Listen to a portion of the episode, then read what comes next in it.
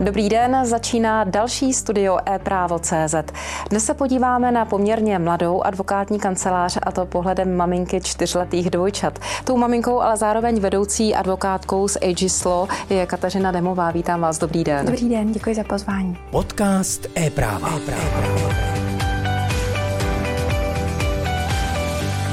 Já asi začnu, samozřejmě se budeme bavit o právu, ale o tom kloubení role maminky, navíc maminky dvojčat a vlastně vedoucí úlohy v poměrně mladé advokátní kanceláři.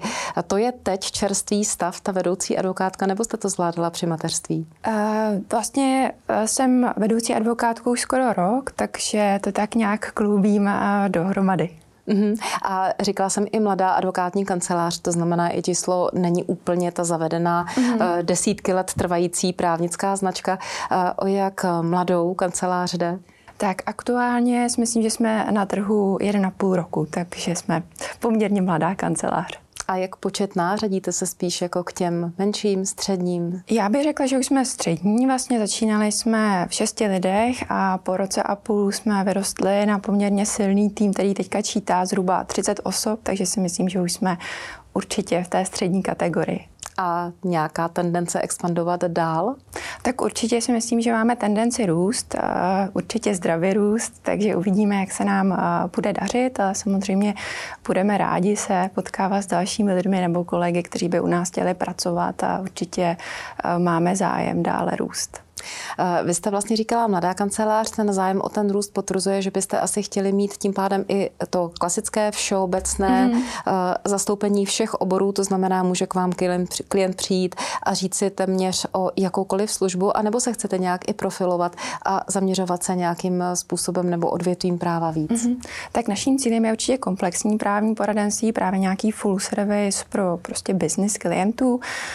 Dneska bych řekla, že tu agendu máme poměrně pokrytou, tam, kde určitě bychom se chtěli dále více rozvíjet, je třeba IP oblast nebo IT oblast, případně také trestní právo, ale jinak si myslím, že ten základ, ať už jde o korporátní poradenství, pracovní právo, litigace, správní právo, regulace, finanční trhy, nemovitosti, tak to máme v zásadě pokryté. Co je takový celkem speciál, teda ještě doplním, je vlastně, že máme kolegyni, která se přímo zabývá sportovním právem, tak to je taky třeba z mého pohledu velmi zajímavé právní odvětví a řekla bych, že v tomhle jsme jednou z takových výjimek na trhu. Jste něčím i jinak výjimeční, jste mladí, to znamená, že jste vlastně měli mnoho vzorů, ať už těch dobrých, anebo špatných, a pokud má člověk vlastně tu jedinečnou příležitost něco zakládat a něco vytvářet a nenavazuje třeba i na nějaké už pevnější tradice, tak může udělat nějaký model, který je třeba i něčím jiný. Šli jste nějakou takovou strategií? Já bych řekla, že z našeho pohledu je vlastně velmi důležitá transparentnost v zásadě, aby tedy se lidé nedozvídali nějaké zásadní novinky někde po chodbách, takže tomhle tom se snažíme, řekněme, těžit z těch zkušeností. A pak další věc, na které nám velmi záleží, je právě to, že jsme, řekla bych, máme takový přátelský kolektiv. Prostě jsme skupina lidí, kteří jsou nejen kolegové, ale řekla bych do určité míry přátelé. A to je z mého pohledu taky velmi důležité, vlastně mít skutečně kolektiv lidí, který je nekonfliktní, se kterými se dají řešit problémy. Takže tohle to je také něco, na čem si velmi zakládáme. Takže nejen tedy, že hledáme nebo spolupracujeme s odborníky, kteří jsou perfektní ve svém oboru, ale řekla bych, že jsou to také v zásadě jakoby dobří lidé, se kterými se jako velmi dobře pracuje. Takže tohle to jsou určitě naše nějaké, řekla bych, hlavní body, které se snažíme vlastně držet, i když v tom ten tým vlastně roste. A spíš mladší kolektiv, anebo věkově pestřejší? Já bych řekla, že jsme věkově pestřejší. A právě když jste říkala, že už jste kolem 30 lidí a je tam ta tendence expandovat dál, myslíte si, že se dá právě ta přátelská atmosféra, taková ta atmosféra té rodinnější firmy udržet, anebo se to přeci jenom potom už zastaví? To asi úplně není tak v lidských silách, vlastně pokud už jsou ty desítky větší a zpět to ke stovkám, úplně udržet tu rodinnou atmosféru. Já úplně nevím, jestli teda chceme zpět ke stovkám. Ale... to tady graduje. ale řekla bych, že aktuálně se nám to daří držet, ale samozřejmě uvidíme, jak porosteme. Určitě tam se ty vztahy potom jakoby vzdalují, to je pravda. Pak to zase bude, řekla bych, na těch manažerech, aby prostě samozřejmě i tohle to patří k té manažerské práci, prostě uhlídat to, že ti lidé v tom týmu se rozumí a že jsou, řekněme, že se s nimi dobře spolupracuje. My jsme na jaře 2023, pokud jste říkala, že jste zhruba rok a půl na trhu, tak to byl rok ještě 2021, tedy covidový rok, kdy jste vznikali. Ovlivnilo to nějak počátky vašeho fungování, protože přeci jenom to setkávání bylo omezené a zase asi to mohlo i založit nějaké nové nezvyky, ale spíš podobu té komunikace a toho, jak ta firma drží pohromadě. Pociťujete to? A my jsme vlastně, máme takhle velký důraz vlastně celkově na technologie, hodně pracujeme v cloudu, používáme AI, hodně vlastně jsme zaměření na to, že se skutečně snažíme omezovat papíry a tak dále, nejen tedy z důvodu nějakého, nejen tedy z důvodu samozřejmě jako ekologických. Přesně asi. Tak, ne z důvodu ekologických, z důvodu právě i komunikační, takže myslím si, že i to, že vlastně na začátku jsme byli, řekněme, bývalí kolegové, kteří se všichni znali, tak nás to nějakým způsobem negativně neovlivnilo, protože jsme v zásadě věděli, jak spolu komunikovat a i ta komunikace na dálku byla, bych řekla, bezproblémová. Ale přeci jenom je to docela odvážný počin v takovéto době i nejisté zakládat firmu. Já si myslím, že jako s veškerou pokorou musím říct, že jsem opravdu moc ráda, že v zásadě kancelář se vyvíjí úspěšně právě přes tu současnou krizi následkem pandemie nebo současného válečného konfliktu na Ukrajině. Ale jsem skutečně ráda, že to takhle je. Určitě jsem se nedokázala v těch začátcích představit, že za rok a půl budeme prostě mít tým, který čítá téměř 30 osob. To si myslím, že je jako skvělé. I s ohledem na to, že v současné době je poměrně velká krize na trhu pracovní příležitostí, šikovní lidé se špatně schání. Tak si myslím, že tohleto si myslím, že se nám opravdu hodně povedlo. A z mého pohledu jsou skutečně ti lidé tím největším bohatstvím, co kancelář jakoby má. Takže doufám, že se nám podaří se o ně postarat a vlastně nabídnout jí. Přesně tak. Jak je těžké PR nové firmy vůbec vlastně dát o sobě vědět, až už právě budoucím kolegům kvalitním postavit ten tým, anebo dát o sobě vědět potenciálním klientům v této době, kdy vlastně někdo úplně nový proniká na trh, který je poměrně dost nasycený advokátními kancelářemi a advokáty. Já myslím, že je právě potřeba snaha celého týmu. A když se celý tým snaží, tak si myslím, že to skutečně dá. Myslím, že se nám tohleto hodně podařilo, hlavně na LinkedInu jsme tam poměrně dost aktivní, myslím, že o nás spousta lidí ví. Vlastně myslím, že na začátku roku byl průzkum vlastně vlivných firem, právnických firem na LinkedInu a umístili jsme se na 13. místě, což si myslím, že je naprosto skvělý výsledek a jsme za to moc rádi, takže myslím, že v tom PR se nám daří, ale je zatím hodně práce. Máte tam taky nějaké kolegyně nebo třeba i kolegy, kteří mají takovou podobnou rodinnou situaci jako vy? Já myslím, že nás takhle spoustu. Máme spoustu kolegů, kteří mají malé děti a myslím, že to je i něco, co vlastně v čem se snažíme být jakoby výjimeční, prostě přizpůsobovat advokaci právě potřebám rodičů malých dětí. A jde to?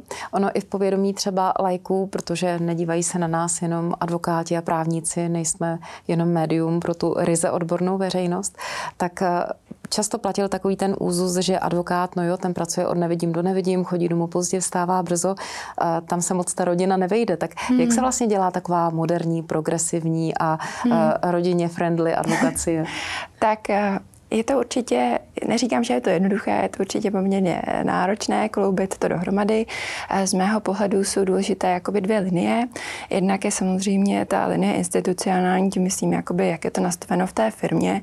Tam hodně pracujeme s určitou zastupitelností a z mého pohledu i velkou transparentností třeba vůči klientům. Je skutečně třeba já osobně jsem velmi transparentní. Klienti, pro které pracuji, tak ví, že jsem třeba nějakým způsobem omezený efektivnější v dosahu, ale na druhou stranu taky ví, že máme silný jakoby tým, který je velmi dobře zastupitelný, takže pokud je skutečně něco potřeba řešit z hodiny na hodinu, tak ví, na koho se obrátit a koho mají kontaktovat. V zásadě je to tak, že se snažíme jak nezatěžovat ty klienty, tak nezatěžovat vlastně i ty naše kolegy tím, že musí být 100% připravení. A pak ta druhá rovina z mého pohledu je právě ta, že je velmi důležité to mít i v rámci jakoby rodiny takhle nastaveno. Jakoby vlastně být si vědom, že jsou třeba dva ty pracující rodiče a skutečně tu péči o ty děti dělit ideálně potom ještě dál mezi babičky a dědečky. A myslím si, že tohleto v tomto máme jako my třeba s manželem velké štěstí, že to skutečně můžeme využívat. Takže jsem za to moc rádi. A váš manžel je podobně vytížený jako vy? Manžel bych řekla, že je vytíženější. Manžel je také partnerem tady v advokátní kanceláři. Takže jste kolegové no, svým způsobem ano, také v jiné advokátní kanceláři. Ale v zásadě zase je to dobré v tom, že oba dva víme, jakoby, jak ta advokace funguje, takže to je něco, co je pro nás vlastně zase nějaký plusový bod, že jsme schopni tak nějak si víc stříct. Teď by to mohlo vyznít, že jste třeba časově omezenější vůči klientům a tak, že vaší náplní je hlavně tedy rodina a ta práce, ale přitom těch aktivit máte víc. Určitě nějaké koníčky, ale třeba i přednášíte pracovní právo na ČVUT, to znamená i na jiné fakultě než vaší rodilé alma mater. To znamená, že těch aktivit vlastně se dá zvládat ještě daleko víc, aby to nevyznělo, že teď váš život je jenom dělba mezi rodinu a práci. Tak já si myslím osobně, pro mě osobně je tahle ta diverzita v těch činnostech jako skutečně velmi důležitá. A co se týče té přednáškové činnosti na ČVUT, tak mě to zase dává nějaký nový úhel pohledu třeba právě na pracovní právo, protože samozřejmě jsem zvyklá řešit nějaké konkrétní problémy našich klientů. Na druhou stranu právě studenti, kteří jsou o 15 let mladší, tak mají zase na to pracovní právo třeba jiný pohled. Je pro mě jakoby hodně důležité třeba sledovat i jejich potřeby, protože zase na druhou stranu jsou to vlastně i třeba naši budoucí klienti v tom smyslu, že tihleti lidé za nějakou dobu budou na nějakých vysokých pozicích v určitých firmách, takže pro mě i tohleto je velmi důležité a samozřejmě je to takový čerstvý vítr do té mojí činnosti. A rozšířit třeba i tu přednáškovou činnost, když cítím z vás, že vás to baví, uvažujete? Uvidíme. Dobře, nebudu to odpovědět. Určitě bych ráda, na druhou stranu já se hodně věnuju přednáškové činnosti i v rámci advokacie, což mě také baví, takže uvidíme, ale pro mě aktuálně skutečně priorita možná už ty činnosti víc netříštit, protože mám pocit, že takhle je to tak akorát a uvidím, až potom děti budou větší, tak určitě se zase naskytnou nějaké nové příležitosti. Vy jste zmínila pracovní právo, to znamená, to je asi váš hlavní obor nebo ten, na který se specializujete. Asi nemůžeme nezmínit, že vláda schválila 5. dubna velkou novelu zákoníku práce, tak asi závěrem možná poprosím o nějaké okomentování, co na ní z pohledu advokátky říkáte, jestli sebou nese nějaká naopak vylepšení nebo spíš tam vidíte nějaká úskalí, která se třeba projeví potom v té vaší agendě nebo s tím, s čím za vámi budou chodit klienti? Tak aktuálně vlastně ta novela je v prvním čtení v Poslanecké sněmovně, takže uvidíme, jak vlastně dopadne celý ten legislativní proces a jaká bude podoba té novely úplně nakonec. Teď samozřejmě jsou to tedy nějaké předběžné závěry k tomu současnému materiálu. Z mého pohledu my v určité podobě musíme tu novelu provést, protože Česká republika doposud netransponovala evropské směrnice, vlastně, na kterých je ta novela hlavně založená. Určitě by to mělo vést k nějakému zlepšení postavení právě třeba rodičů malých dětí. Na druhou stranu v rámci té novely snaha je vlastně o nějaké větší uchopení nebo větší popsání, větší legislativní zachycení home office, takže uvidíme, jak to dále bude. Co je určitě pozitivní z mého pohledu, že aktuálně vlastně ta novela obsahuje i možnost benefitního home office, to znamená, že zaměstnavatele, pokud se tak dohodnou se zaměstnanci, tak nebudou povinni platit náklady, které zaměstnanci vznikají, když pracuje z domova, což je něco, co v současné době i v praxi funguje na základě tedy v rámci nějakého toho benefitního home officeu, kdy to místo výkonu práce není jenom a pouze to bydliště zaměstnance. Takže to si myslím, že je pozitivní. Na druhou stranu, co bude asi pro zejména zaměstnavatele negativní, jsou změny, které se chystají u dohod o pracích konných mimo pracovní poměr, tedy dohody o provedení práce a dohody o pracovní činnosti, kde vlastně ta flexibilita také, jaké v současnosti se určitým způsobem zúží. To znamená, že už bude třeba míň hodin než těch 300 hodin, jako je to teď, jak jsme zvyklí, nebo... A rozsahově se to nesmenšuje, ale vlastně zaměstnavatelé třeba budou povinni rozvrhovat práci, rozvrhovat pracovní dobu. Vlastně do současné doby nebyli povinni, takže řekla bych, že tady v tomhletom bude nějaký určité omezení a možná se ty, nebo určitě se ty dohody nějakým způsobem trochu prodraží, protože zase zaměstnanci, kteří právě konají práce na základě těch dohod, budou mít nově, měli by tedy od 1. 1. 2024 mít právo na dovolenou, takže to samozřejmě zasáhne i do těch nákladů zaměstnavatelů a určitě to nějakým způsobem i administrativně zatíží.